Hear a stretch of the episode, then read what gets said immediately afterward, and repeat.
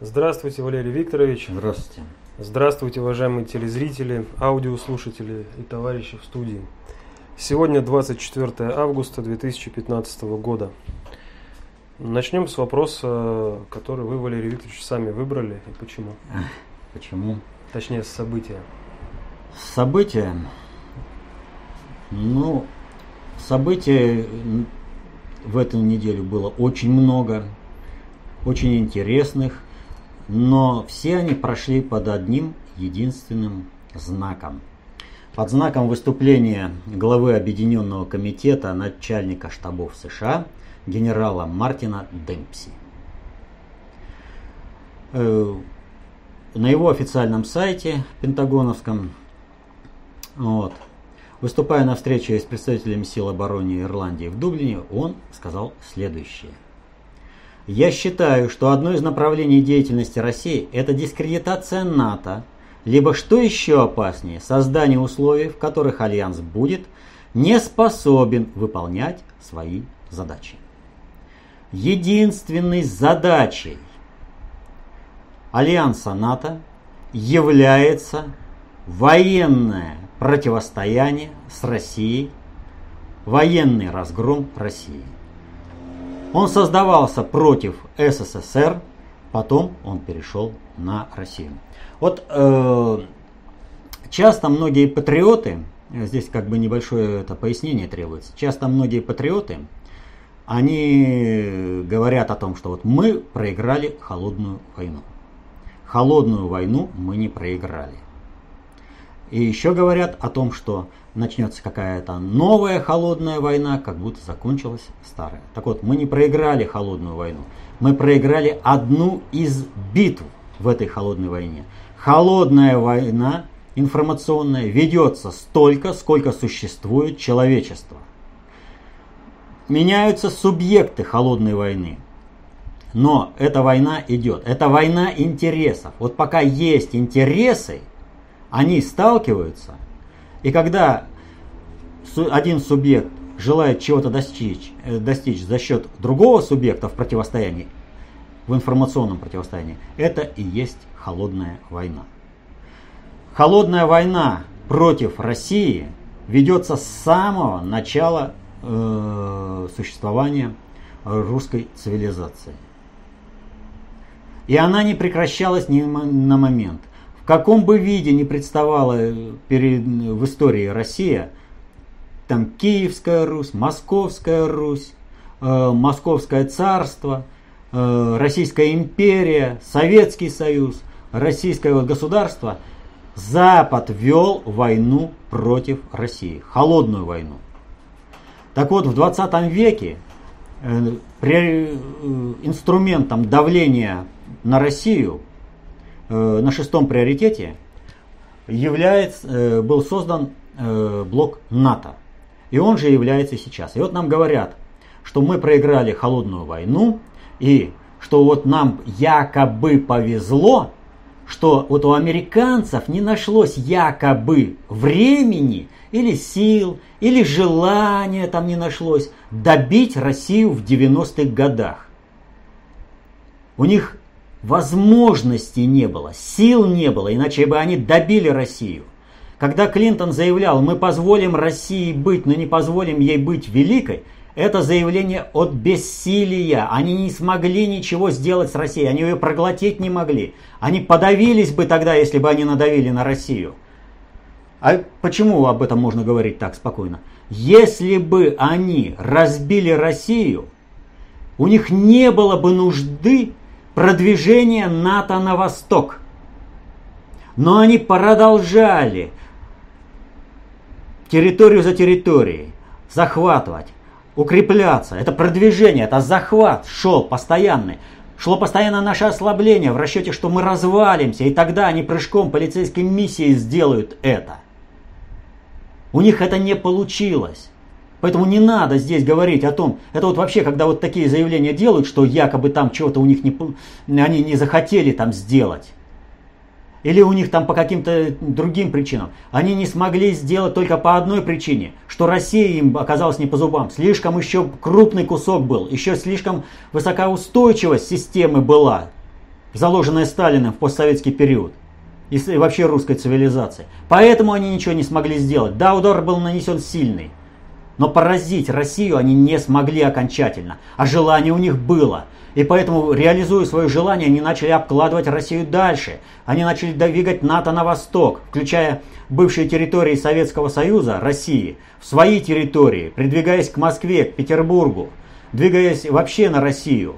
Они начали создавать различные ПРО, якобы от каких-то там ракет иранских. Это все против России. Если бы они победили Россию в войне, ничего этого не надо было бы делать. Но они понимали, России нанесен серьезный, страшный удар в результате предательства элит. Но этот удар не смертельный. И Россия все равно встанет. И она будет подниматься. И поэтому НАТО готовилась к тому моменту, когда Россия будет подниматься. И вот этот момент настал. Он настал с приходом на государственное управление государя России Путина. Путин устойчиво начал поднимать государство. И что завопили? В первую очередь патриоты. Путин ставленник американцев, поэтому нам выгодно вместе с американцами объединиться и скинуть Путина. Ребята, вы вообще за логикой-то следите. Вы постоянно работали вместе с американцами против Путина. Вы мешали ему все это время. Все 2000-е годы вы мешали ему восстанавливать Россию. Нет, чтобы помогать ей против американцев выступать. Все время Путина долой, не надо голосовать за Путина. За Юганова, что ли, голосовать? За этого сливщика и все пропальщика, который все время перед американцами руки в гору тянул. И всегда говорил перед ПЖ: «Ку!» Но почему-то вот такие вот определенные патриоты, я бы сказал. Так вот, Россия стала подниматься. Дискредитация НАТО. А какая может быть дискредитация? Вот, понимаете, пользуясь знаменитым творением Аркадия Гайдара про Тимура и его команду, можно привести такую... Был Мишка Квакин со своей бандой. Грабил вот эти сады. И многие там, сила. Оно, понимаете, тут куда попрешь. Побьют, прохода не дадут.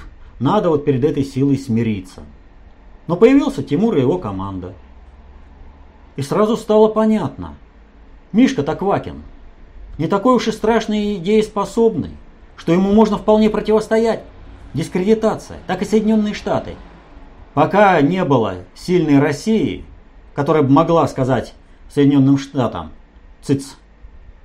Соединенные Штаты вели себя как слон в посудной лавке. Давили все, громили, всех заставляли. И тут появилась Россия, и оказывается, что Соединенные Штаты не такие уж и страшные, не такие уж функциональные, не так уж много могут сделать, если им правильно противостоять, как это делает государь России Путин. Это дискредитация. Я же, вот одни заявления, под которые они доминировали в обществе. Вот.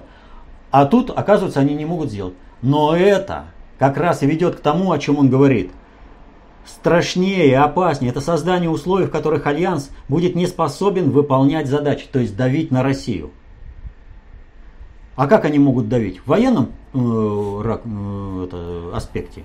По шестому приоритету они не могут давить на Россию. Все, кто приходил на Россию с мечом, все от меча и погибали. Это все прекрасно знали. Единственный вариант у НАТО победить Россию — это в очередной раз купить элиту России, которую пустить потом под нож. Но какая бы ни была тупая и прозападно настроенная элита России, она все-таки уже это понимает, что сейчас ты продашь Россию, а через минуту ты уже никому будешь не нужен.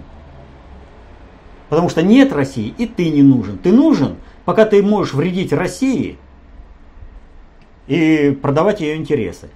Так вот, создание сильного российского государства множит на ноль саму эту НАТО. То есть создание условий, когда НАТО не сможет выполнять свои условия. То есть раздавить Россию. И это для Америки очень и очень страшно. Америка закусила у дела. И начались очень интересные события.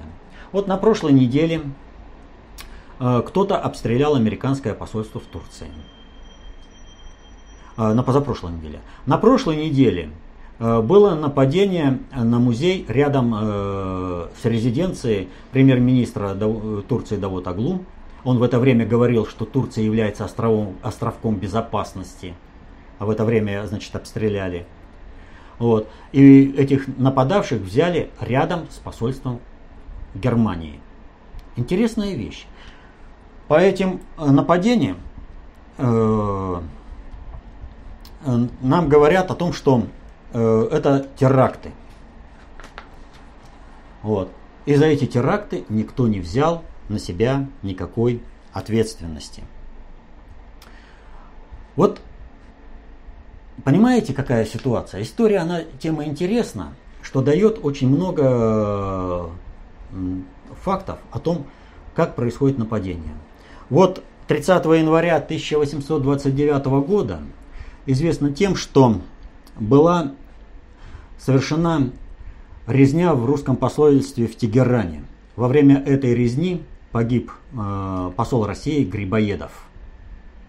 Это было очень серьезное нападение. Вот это теракт. Еще есть одно нападение на посольство. Это не теракт. Это нападение на посольство. В 1999 году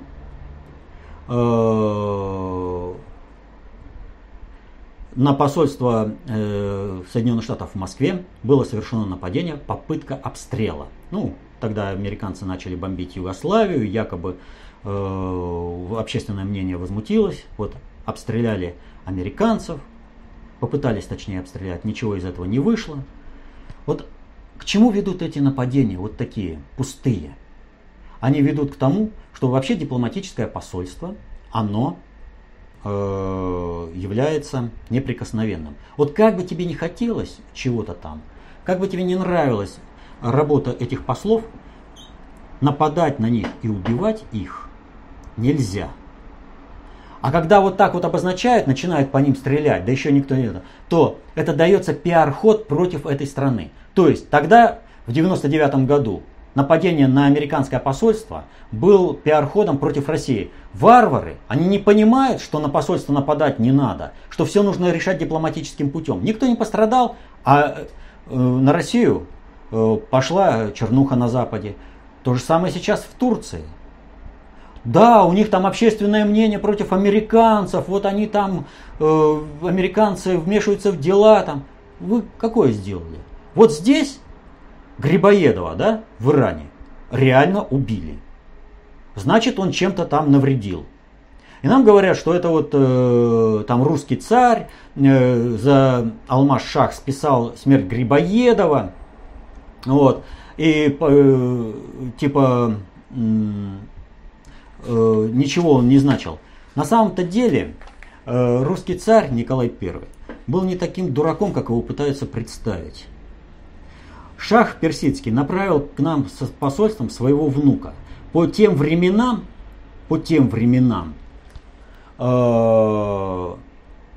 на Востоке было принято отдавать члена царской семьи, правящей семьи, в заложники за совершенное.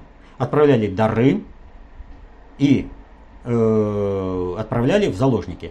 Царь дары принял, а заложника не принял. Более того, он одарил этого заложника, внука Шаха, вот, своими дарами. Причем среди этих даров было 12 пушек нового образца. Вот интересно, только в чем здесь вообще заключается? А дело-то в чем? Между Ираном и Россией были войны. И только что был заключен Турманчакский мир.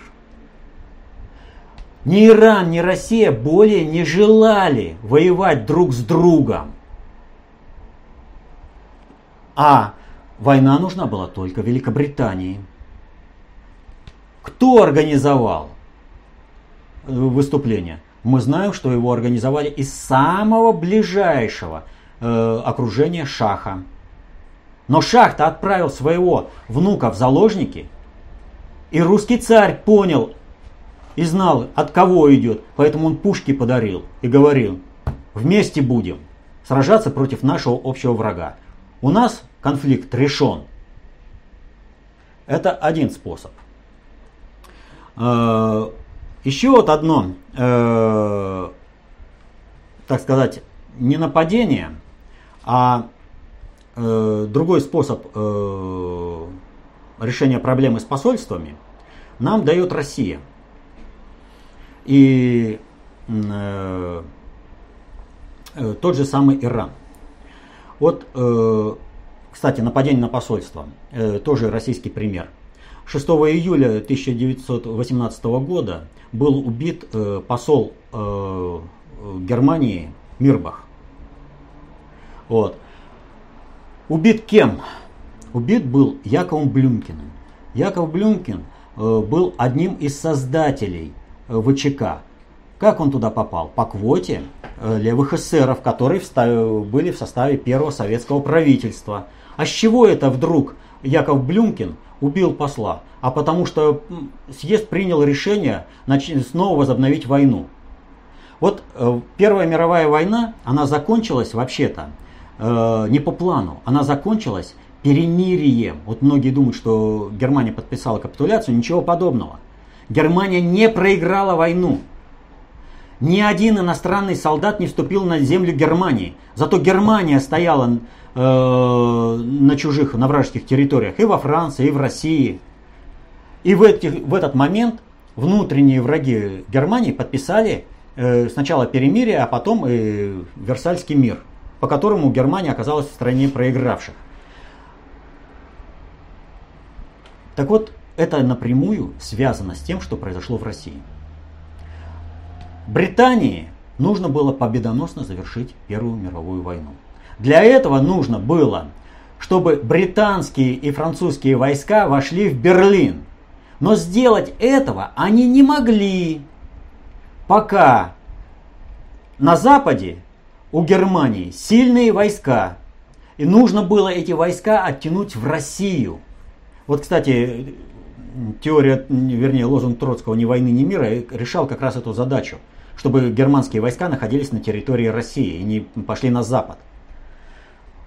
Так вот, оттянув войска с Западного фронта боевыми действиями в России, мы бы обеспечили Британии победоносное вхождение в Берлин и уже конкретную капитуляцию Германии. Поэтому убили посла, стравив в войне. Опять же, как вот убивая Грибоедова, так здесь, убив Мирбаха, работали на интересы Британии. Вот. Стравив государство в войне, Британия выигрывает, и все бы получилось. Но поскольку в России задавили левоэсеровский мятеж и не дали ему развиться, и война между Германией и Россией не возобновилась, то пришлось заниматься историческим вот этим дипломатическим шулерством с перемирием, а потом с миром. Я почему вот этого дела касаюсь?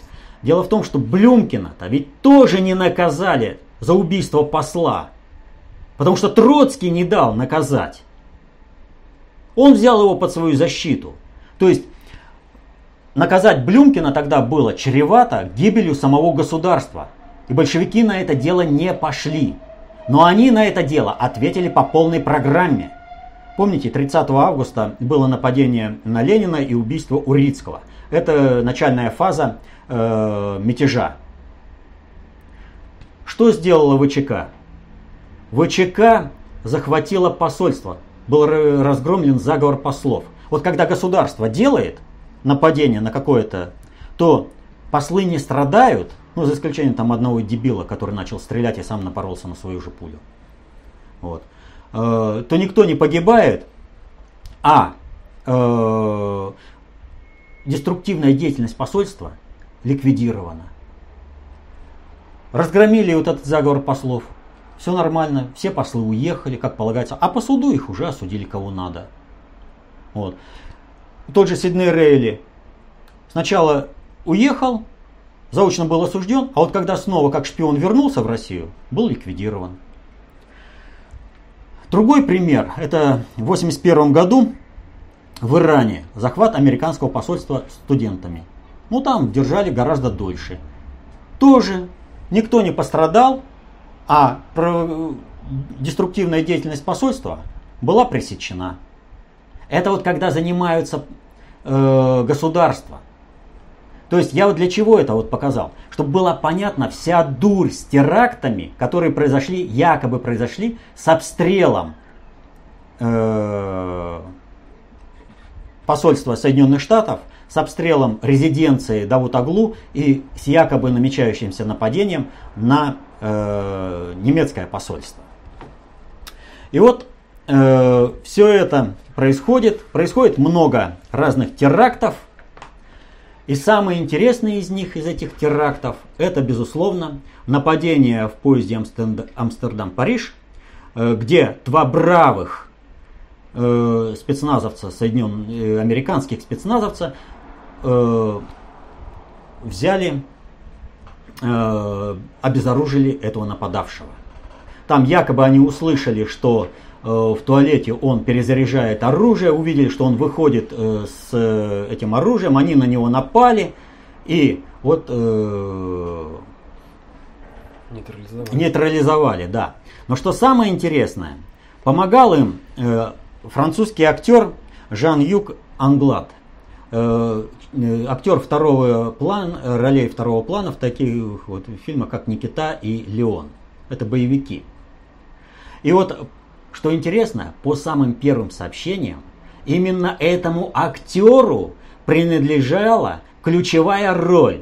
Не американским спецназовцам, а ему.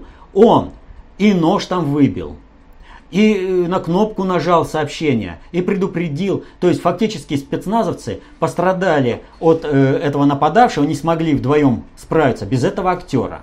И, кстати, о ранении актера поначалу-то ничего не сообщалось. Вот, то есть явных сообщений таких не было. Это о чем говорит? О том, что фактически это постановка. Если бы это был теракт, то ничего бы подобного рода не произошло. Там бы этот теракт состоялся по полной программе. А это чистой воды киношная постановка. Ну вот такая же постановка, как типа американцы слетали на Луну. Только здесь, понимаете, артисты должны быть статистами. И просто всем этим актерам, занятым в сценах, им не сказали, что они будут все играть всерьез. Поэтому и ранения. Американцам сказали, вы бравые ребята, сыграете, захватите этого человека, он там все вам сдастся. А он не сдавался. И умений двух спецназовцев не хватило справиться с одним. Потребовался еще и актер. Но он актер изначально был в сценарии. Вот. Их просто как баранов использовали для того, чтобы была достоверность. А всем понимающим с упором на французского актера сообщили, это постановка. Зачем эта постановка нужна? А она нужна по одной простой причине. Соединенные Штаты теряют свой авторитет в Европе и особенно в связи с делом Мистралей и других вооружений во Франции. Оланд летит как фанера над Парижем, образно говоря. Вот. И Соединенным Штатам надо как-то показать свой авторитет. Кто же вас от терроризма-то защитит? Вы понимаете, вот зашел террорист, а вот смотрите, два бравых спецназовца это сделали. И им сразу и медальку, и герои, и на новостную линию. Но поскольку все косячно, и все это лезет постановка из всех щелей, то не так уж и используют это все в рекламных целях. То есть Соединенные Штаты пролетают как фанера над Парижем. Рушатся Соединенные Штаты, и рушатся они в результате укрепления России. И вот о том, что у Соединенных Штатов вообще все дела обстоят неблагополучно, показателен тот факт, что Финляндия выдвинула протест о том, что два военно-транспортных самолета на каких-то там 15 минут оказались случайно на территории Финляндии. В какие-то времена Финляндия себе так позволяла с Соединенными Штатами разговаривать. А теперь она позволяет себе это говорить. Почему? А потому что сейчас Соединенные Штаты уже не в той силе, чтобы что-то предъявить той же Финляндии. Сейчас они с Финляндией будут разговаривать. Сейчас самое время всем странам европейским ставить Соединенные Штаты на место и договариваться с ними, получать максимум гешефта от этих сделок и соглашений. Так что Демпси характеризует все. НАТО спеклось, НАТО уходит в никуда. Не сможет она в ближайшее время выполнять свою роль военного противостояния с Россией. И все теракты, которые произошли за последнее время, они все укладываются именно в этот сценарий. Далее подборка событий от Саида и Святослава. Вас просят прокомментировать. Прокомментируйте, пожалуйста, поездку Порошенко в Берлин, Коланду и Меркель. Почему именно 24 августа, в День независимости Украины? Ну вот, понимаете, какая ситуация? Вот есть какое-то государство, плохое оно или хорошее, но есть государство. Когда государственный праздник этого государства, руководитель этого государства проводит праздничные мероприятия, приемы, выступает, принимает гостей, принимает поздравления. Но это если есть государство.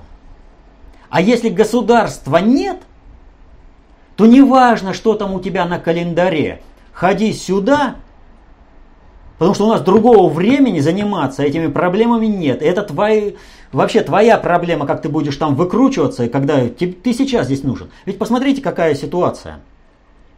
Сначала, значит, обсуждают Меркель с Оландом, а потом на решение призывают, когда уже все, давай сюда, лакей, мы тебе сообщим, что ты должен сделать, когда и как. Вот вообще это вот этот не новый формат, это старый формат, когда говорят, что там какой-то новый формат пытаются сделать, ничего подобного. Вспомните минские договоренности, они постоянно там шушукались между собой на троих. Почему? Потому что это союз против России. Они обговаривают, как совместную позицию сделать, как использовать ресурсные возможности Украины для давления на Россию, чтобы укрепиться на Украине именно в Европе. И Порошенко тому же самому. Ему выгодно именно продаться Европе. Неважно там. Соединенные Штаты и Европа, главное не Россия. Для него принципиально главное не Россия. Главное продаться куда-нибудь на Запад, выполнить там роль. Вот понимаете, вот когда Мюнхенский сговор Бенеш сидел в приемной и ждал, когда будет судьба решена по суде там, по Чехословакии, это было понятно, потому что Чехословакия была создана решением стран-победительниц. Это страны-лимитрофы. У них территории еще не устоялись. Вот когда нам говорят, Россия там напала на Финляндию и все прочее, да ничего. Во-первых, Россия не нападала, ее Финляндия спровоцировала, им нужен был этот скандал. Вот. А во-вторых, решение военным вопросом, вот это было в норме того времени, и решать другим способом уже не было возможности. По одной простой причине, война большая шла. Вот. Но главная эта причина. Россия вполне на законных основаниях говорит Финляндии, мы тебе определяем новую, причем даже выгодные условия, новую территорию. А вот эти территории верни. Там, была ситуация, которая не позволяла нам в полной мере оценить, что к чему. Война все-таки была гражданская. Вот. Потом были проблемы послевоенного восстановления. Нормальный процесс, понимаете, определение границ нового государства. До этого ранее никогда в истории не существовавшего. То же самое происходило в Мюнхене. Переопределение в соответствии с новыми политическими реалиями границ Чехословакии. Но там западный мир не орал, там все было радостно, да? А здесь почему-то уже, а почему? Потому что двойные стандарты. Западу можно то, чего нельзя России. Хотя один и тот же процесс, одна и та же законодательная база. Все было нормально. Но Бенеша это понятно, да? А вот с какой радости ждать этому, кто называется, Порошенко-то в приемной, когда хозяева этому холопу сообщат, что нужно делать. А с той радости, что государство Украина не существует и не существовало. Был бандеровский проект, который начали структурно реализовывать через Австро-Венгерскую империю Габсбурги в середине 19 века. И результатом этого проекта стала постсоветская Украина Республика Украина, фактически некая заморская территория с непонятным вообще статусом, с начальными формами государственности под контролем Соединенных Штатов. То есть это ресурсы для Соединенных Штатов и ударная сила против России. Поэтому сейчас его постоянно вызывают и определяют. Вот мы против России, давай вот ты сейчас ходи к нам. Поэтому 24-го, да это чтобы не заблуждались, ни о своей будущности, ни о том, какую они роль какую-то играют, это они там думают, Украина, це Европа. Да это еще раз показать роль и место Украины, будущность их притязаний на то, что они какая-то там Европа. Никто и звать вас никак. Поэтому ты там какой-то резидент, сегодня ты этот резидент, завтра будет другой. Ходи сюда, нам сегодня по графику надо решать проблемы по Украине. Нам Минск надо противостоять России. Так что ничего здесь такого, кроме как холопам из Украины показали их место. Озвученный Эдуардом Басуриным план нападения хунты на народные республики. Можно ли говорить, что после оглашения этого плана его реализация в основном сорвана?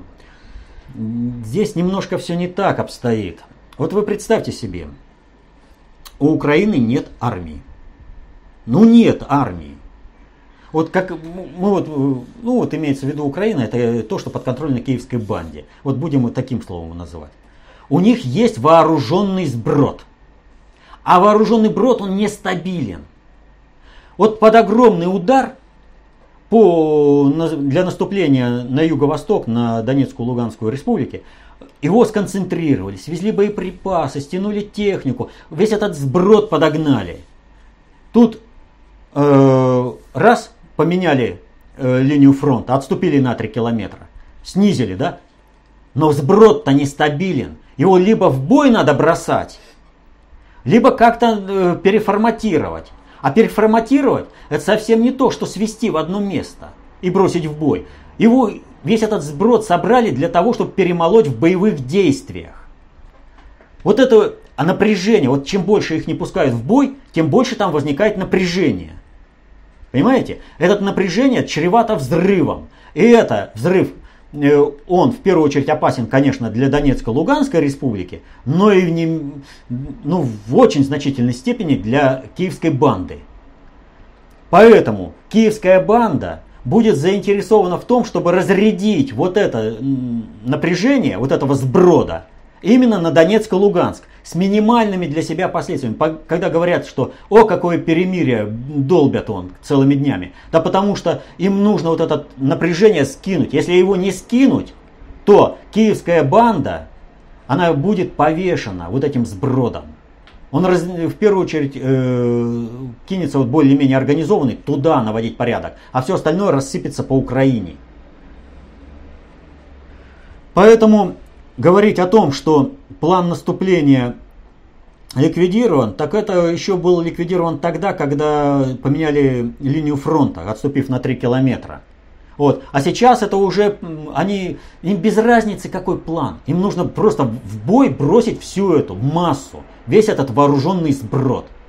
Если они этого не сделают, если они не перемолотят этот сброд в войне, то очень серьезные последствия для них самих. И вот обратите внимание, вот мы в прошлый раз говорили про правый сектор, о том, что там нашли схрон, поддельные документы. Вот. Так вот, смотрите, принято решение о том, что часть правого сектора станут спецподразделениями СБУ. То есть они были спецподразделениями СБУ, и теперь их нужно легализовать и закрыть, чтобы оставшихся просто срезать. То есть, независимо от того, какие у тебя условия, но если ты не вписался в эту схему легализации, ты всегда будешь объявлен ложным правым сектором. Но ложные же документы нашли, фальшивые. Вот. Поэтому сброд будут направлять против людей, в первую очередь против Донецкой и Луганской республики, всеми возможными силами. Они постараются разрядить вот это напряжение в наступлении, в любом наступлении. Неважно, в каком наступлении и чем оно закончится. Потому что если это не сделать, то киевская банда рискует уже в самое ближайшее время быть повешенной. этим же самым сбродом. Валерий Викторович, прокомментируйте интервью Генри Киссинджера, данное журналу National Interest. Что он хотел сказать? То, что он хотел, то он и сказал. Вот на удивление, прямым текстом, четко, с позиции глобальной политики. Запад заигрался, Запад играет, всегда был направлен против России, и заигрался он в том плане, что он не понял, когда с Россией надо начинать дружить. Вот в свое время Рузвельт и Черчилль поняли, когда надо с Россией дружить, и они на определенном этапе подружили. А нынешние лидеры заигрались и не поняли. Все достаточно четко и прямо. Вот с позиции глобальной политики, так он вообще прямым текстом все вот читаешь и ничего не скрывает. Прокомментируйте очень быстрый уход Якунина с поста главы РЖД. Есть ли какая-либо значимая в контексте суверенизации России подоплека у этого события? Ну вот Якунин написал статью, как же он там называется, «Глобализация и капитализм», по-моему. Вот. Ну, я не знаю, кто за него писал, но эта статья не тянет даже на студенческий реферат. Настолько это плохо написано и настолько примитивизна вот, мышление. Вот, но не об этом речь. Вот когда мы об этом говорили на прошлом, мы о чем говорили? Это статья, заявка, это видение определенных клановых структур, как протекает глобальное управление в мире, заявка быть руководителем России после свержения Путина. Понимаете? И он вот эту заявочку, вот этот клан сделал. Он предъявил свое понимание. Сейчас он уходит, он сейчас замкнут. Вот реально, вот понимаете, что уйдя с этого места, он реально не потерял управление РЖД. То есть вся транспортная система осталась еще в его руках. И она достаточно долго еще будет оставаться в его руках. Вот. Он завязан не только на внутренние проблемы, на шелковый путь, например, с Китаем. Это уже внешний политический ресурс. И нужно ему, Якунину, получить чисто политический ресурс для того, чтобы совершить прыжок. Вот вам, пожалуйста, сенатор. Это не значит, что этот клан будет свергать Путина. Ни одна клановая группировка в России без отмашки с Запада о том, что они договорились и их понимание соответствует тому, что нужно Западу, и это будет не кризисно и для Запада, ну для России у них здесь главное, чтобы только система не погибла, чтобы дальше она смогла досуществовать, пока управление не возьмется Западом. Вот.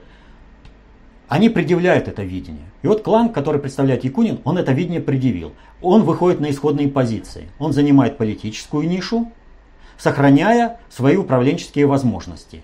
И он говорит Западу: вот смотрите, мы понимаем. Но надгосударственное управление, в отличие от тех, кто писал реферат Якунину, не идиоты. Прочитав вот этот реферат, они скажут: Господи, убереги нас от таких идиотов. Мы лучше с Путиным, который восстанавливает Россию, будем договариваться как можем, чем погибнуть вот с теми, кто высказал вот эти мысли. У него, понимаете, глобализация затрагивает треть населения. Понимаете, глобализация — процесс объективный, но управление этим объективным процессом носит субъективный характер. И глобализация выражается в том, что как только две системы вступают в соприкосновение, более сильная система подавляет и включает в себя менее слабую систему. И неважно, сидишь ты в интернете или не сидишь, пока Япония, Россия и Византия друг о друге не знали, они жили как хотели. Но как только Япония, Россия и Византия друг о друге узнали, они стали налаживать между собой отношения. Византия ушла, но политический ресурс перешел к России. Не понимать очевидных вопросов. Ну я, вы понимаете, ну школьный реферат еще, вот, когда старшеклассник вот, там вот эти вот все вещи пишет, еще как-то понятно. Ну это же глава корпорации. Ну что, считаешь, что там идиоты? Ну ты не понимаешь этих вопросов.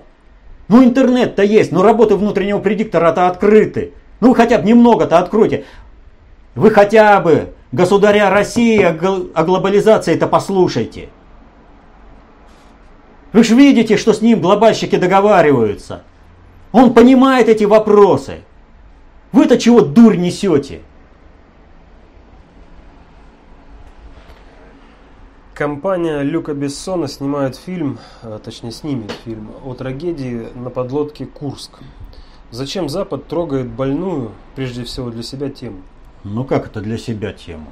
Вот смотрите, сейчас смотрим мы каких-нибудь трех мушкетеров. Красивая эпоха, красивые там наряды, там, ну все просто великолепно, да? И никто даже не вспоминает. Только историки и профессионалы знают, что в это время Париж просто зарос в нечистотах, в испражнениях. Это отразилось в культуре, что как широкополые шляпы-то откуда шли? Да потому что идет он по улице, какой-нибудь кавалер, а ему ночной горшок с тем, что... Внутри него. Да, ему на шляпу. Вот чтобы хотя бы одежду защитить, чем больше поля, тем больше шляпа. Откуда взялись туфли на платформах? Это потому что настолько жидкие нечистоты были на улицах, что чтобы не замазать обувь, в которой будет потом он ходить на каком-нибудь приеме, они шли на этих колодках. И так пошло. Впервые Париж стал чистым, когда его завоевали русские. Они организовали, чтобы Париж помыть. Вычистить. Французские духи. Да, французские духи от того, чтобы скрыть вот этот ванизм. И они считали нас некультурными, потому что, о, русские моются. Баня. В Гардемаринах, между прочим, об этом вообще это как-то, пусть вскользь, но как-то об этом сказано. Действительно, для них это же, знаете, слишком грязные, они моются. То ли им дело мы. Мы вообще не моемся, тухами почистили, это налил на себя. И все, и не воняешь. Так вот, Запад формирует другое прошлое. Вот какое прошлое сформируешь, такое у тебя будет будущее. Россия, по мнению Запада, должна постоянно каяться. У нее ничего хорошего там не должно быть. И, естественно, им в первую очередь нужно снимать по истории России. А как противостоять? Война-то идет холодная, информационная. Поэтому, естественно, если сформируешь будущему подрастающему поколению определенное понимание, чтобы своей страны стыдились, не уважали ее, то тогда они будут западно ориентированы. А если они будут знать о достижениях России, о том, что реально как события произошли, о том, что те же американцы потопили подводную лодку, и какая роль Европы в это время была в российско-американских отношениях, вот они пытаются первыми, пока у них есть деньги, пока Россия не встала. Им нужно сформировать новый взгляд, чтобы это успело захлестнуть Россию. И когда Россия сможет выйти на освещение этих вопросов, уже этот взгляд был сформированный. На основе этого можно было бы их водить, европейски ориентированных. Нам формируют новый взгляд истории, чтобы Россию все-таки захватить. Поэтому они, естественно, в первую очередь снимают этим вопросом. Вон, сейчас уже дошло до чего? Что первая женщина-космонавт, это не Терешкова, а там какая-то американка, я сейчас не помню, в 85-м году она полетела. Возвращаясь к событиям в Евросоюзе, прокомментируйте проблемы, происходящие там с мигрантами. Ну, мы это уже опять же касались на прошлом семинаре, в «Вопросе ответим». Ведь проблема-то действительно в Евросоюзе очень и очень серьезная. Вот, но Евросоюз, в принципе, должен это был понимать изначально. Вот когда они бомбили Ливию, когда они бомбят Сирию, они что вызывают? Они вызывают сдвиги населения от войны. Население бежит от войны, а куда оно побежит? В Европу, в благополучную Европу. Белый Сахиб где живет благополучно? Вот туда, буду там хотя бы ему сапоги чистить. Уже какая-то будет жизнь, и главное, не будет войны. Но это же надо организовать. Кто-то же организовывает, чтобы через Средиземное море плавал целый флот, что этот флот нельзя... Мало ли вот вообще таких примеров, когда организовывали союзный флот, тот курсирует вдоль берегов и не позволяет он, ну, например, против сомалийских пиратов. Плохо ли, хорошо ли пример? Ну, примерно из этого плана. Ведь можно же не допускать переплыва, переплывать на всех этих подручных средствах. Можно заворачивать, когда ни точка невозврата, а нормальное будет состояние. Кто-то не дает организовывать, а кто не дает. А кто разбомбил? Соединенные Штаты и Европа бомбила. То есть изначально вот эти тектонические сдвиги в передвижениях населения, они были запланированы, когда началась эта арабская весна. Но эта арабская весна – это усиление процесса миграции по созданию европейского халифата. Вот смотрите, вдруг огромное количество людей стало уверенным в том, узнало о том, что нужно срочно идти к тоннелю под Ла-Маншем, чтобы переправиться в Великобританию, и там все будет хорошо и шоколадно. А Великобритания закрыла границу, закрыла этот тоннель. И у кого проблемы? В первую очередь во Франции, а потом во всей Европе. Там проблемы создаются. Вот сейчас напрямую стали говорить о том, что всех перевозчиков спонсируют и ими управляют из Соединенных Штатов. Да, все правильно. Соединенным Штатам во что бы то ни стало нужна война в Европе. Какая это будет война, их уже не интересует. Им во что бы то ни стало нужна эта война. Не получается через Украину, там проигрывают. Значит, будем использовать механизм мигрантов.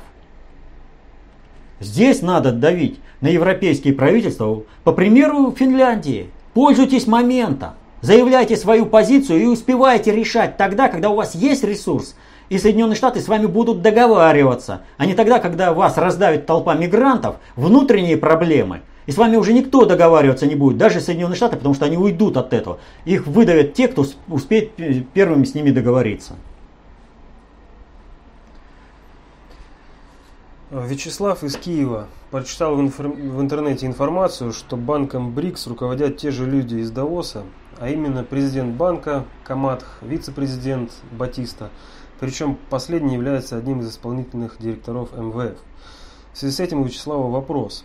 Создание банка БРИКС и было изначальным проектом глобальщиков, а Россия на этом этапе вписывается в этот проект с перспективой в дальнейшем повернуть ситуацию в сторону формирования нового мирового порядка? Почему повернуть в сторону нового мирового порядка? Сама система БРИКС, я уже неоднократно об этом говорил, есть переходная форма от одной системы мироустройства к другой. Пакс Американо и Британская империя рушатся на глазах и списываются. Британскую империю множат на ноль. Посмотрите, как регулярно появляются скандалы по британской королевской семье. Их готовят к списанию. Какие проблемы нарастают дезинтеграционные в Великобритании. Вообще, если бы Россия не устояла, то европейский халифат уже бы реализовался и Британской империи уже бы не было. Они тоже сейчас существуют за счет того, что есть Россия. И пока они нужны глобальному предиктору, и тот не может приступить к новой фазе. Но глобальный предиктор уже списал и Пакс Американо, и Британскую империю. Но свято место пусто не бывает. Пустоты не должно быть. Все процессы должны быть управляемы. И на место этих процессов приходит БРИКС. Это переходная форма к новому мироустройству. Глобальный предиктор сейчас не знает, какой баланс сил сложится. Россия непредсказуемая и неуправляемая со стороны глобального предиктора. Глобальный предиктор сейчас это как бы в определенной степени контролер некоторых процессов. Но всем не управляет. Вот. И вот наибольшим показателем о том, что это проект именно глобального предиктора, говорит участие Южноафриканской республики. Это что за государство, которое может себе позволить самостоятельно что-то решать? Это чисто территория под управлением глобального предиктора. Поэтому ее вписали в новый проект, и на основе этого решается другая задача. Вот. А банк это всего лишь элемент. Кадровая-то база. Откуда взята? Да, Россия многим предъявляет собственную глобальную политику, собственное видение концептуальное. Она на многие процессы воздействует и ведет в интересах всего человечества. Вот. Но это не значит, что вообще этот проект является как бы чисто российским, мы высказали проект реализовать. Этот проект совпал с интересами глобального предиктора. Вот эти два интереса были сопоставлены. Было принято, что именно вот такая конфигурация будет. То есть не совсем российское предложение, не совсем глобального предиктора предложения, а вот такая. Пошли работать, начали работать. Дальше что? Где взять кадровую базу? Кадровая база — то, что есть у глобального предиктора, что он может подогнать. Вот своей кадровой базы как таковой для решения вопросов глобальной значимости у России сейчас нет. Для управления государством-то и то, как показывает практика, приходится пользоваться старыми кадрами. А тут еще и орут: давайте элиты менять. Как говорится, коня на переправе не меняют, а если меняют, то уже в критической ситуации. Здесь ведь какая ситуация? Нужно добиться, чтобы эта элита, которая сейчас под прессингом находится и в ударной, так скажем, позиции, что их постоянно ударяют, потому что уже груз ошибок есть, и им не позволяет сейчас особо дергаться. Пусть она работает на интересы России, придут новые, это что им позволит насовершать каких-то там ошибок, преступлений, все прочее, прежде чем появится такая же тонна компромата, которая заставит их под этим компроматом работать на интересы России. Да зачем? Вот если ты не можешь сформировать чисто государственную элиту, чисто государственную систему управления, нужно пользоваться теми, кто есть, и менять в исключительных случаях. А все, ты стал неуправляем, с тобой уже не договороспособен, так мы договоримся вот с этим кланом на определенных условиях, и мы поставим человека от этого клана. Вот так, а не массово этих убрать, других поставить. Это последний вопрос. Ну что ж, вот вопросы, которые возникают у людей, они, в общем-то, обоснованы и вызваны их активной позицией, когда они стараются разобраться в том, что реально происходит. Но если вопрос прозвучал, это означает, что у человека не хватает знаний о том, как управляется общество. А каждый человек должен понимать, что происходит вокруг него, и иметь возможность активного воздействия на среду для того, чтобы отстоять интересы свои и своей семьи, для того, чтобы обеспечить мир и порядок, процветание на планете. Все это можно сделать, если люди будут знать, как управляется общество.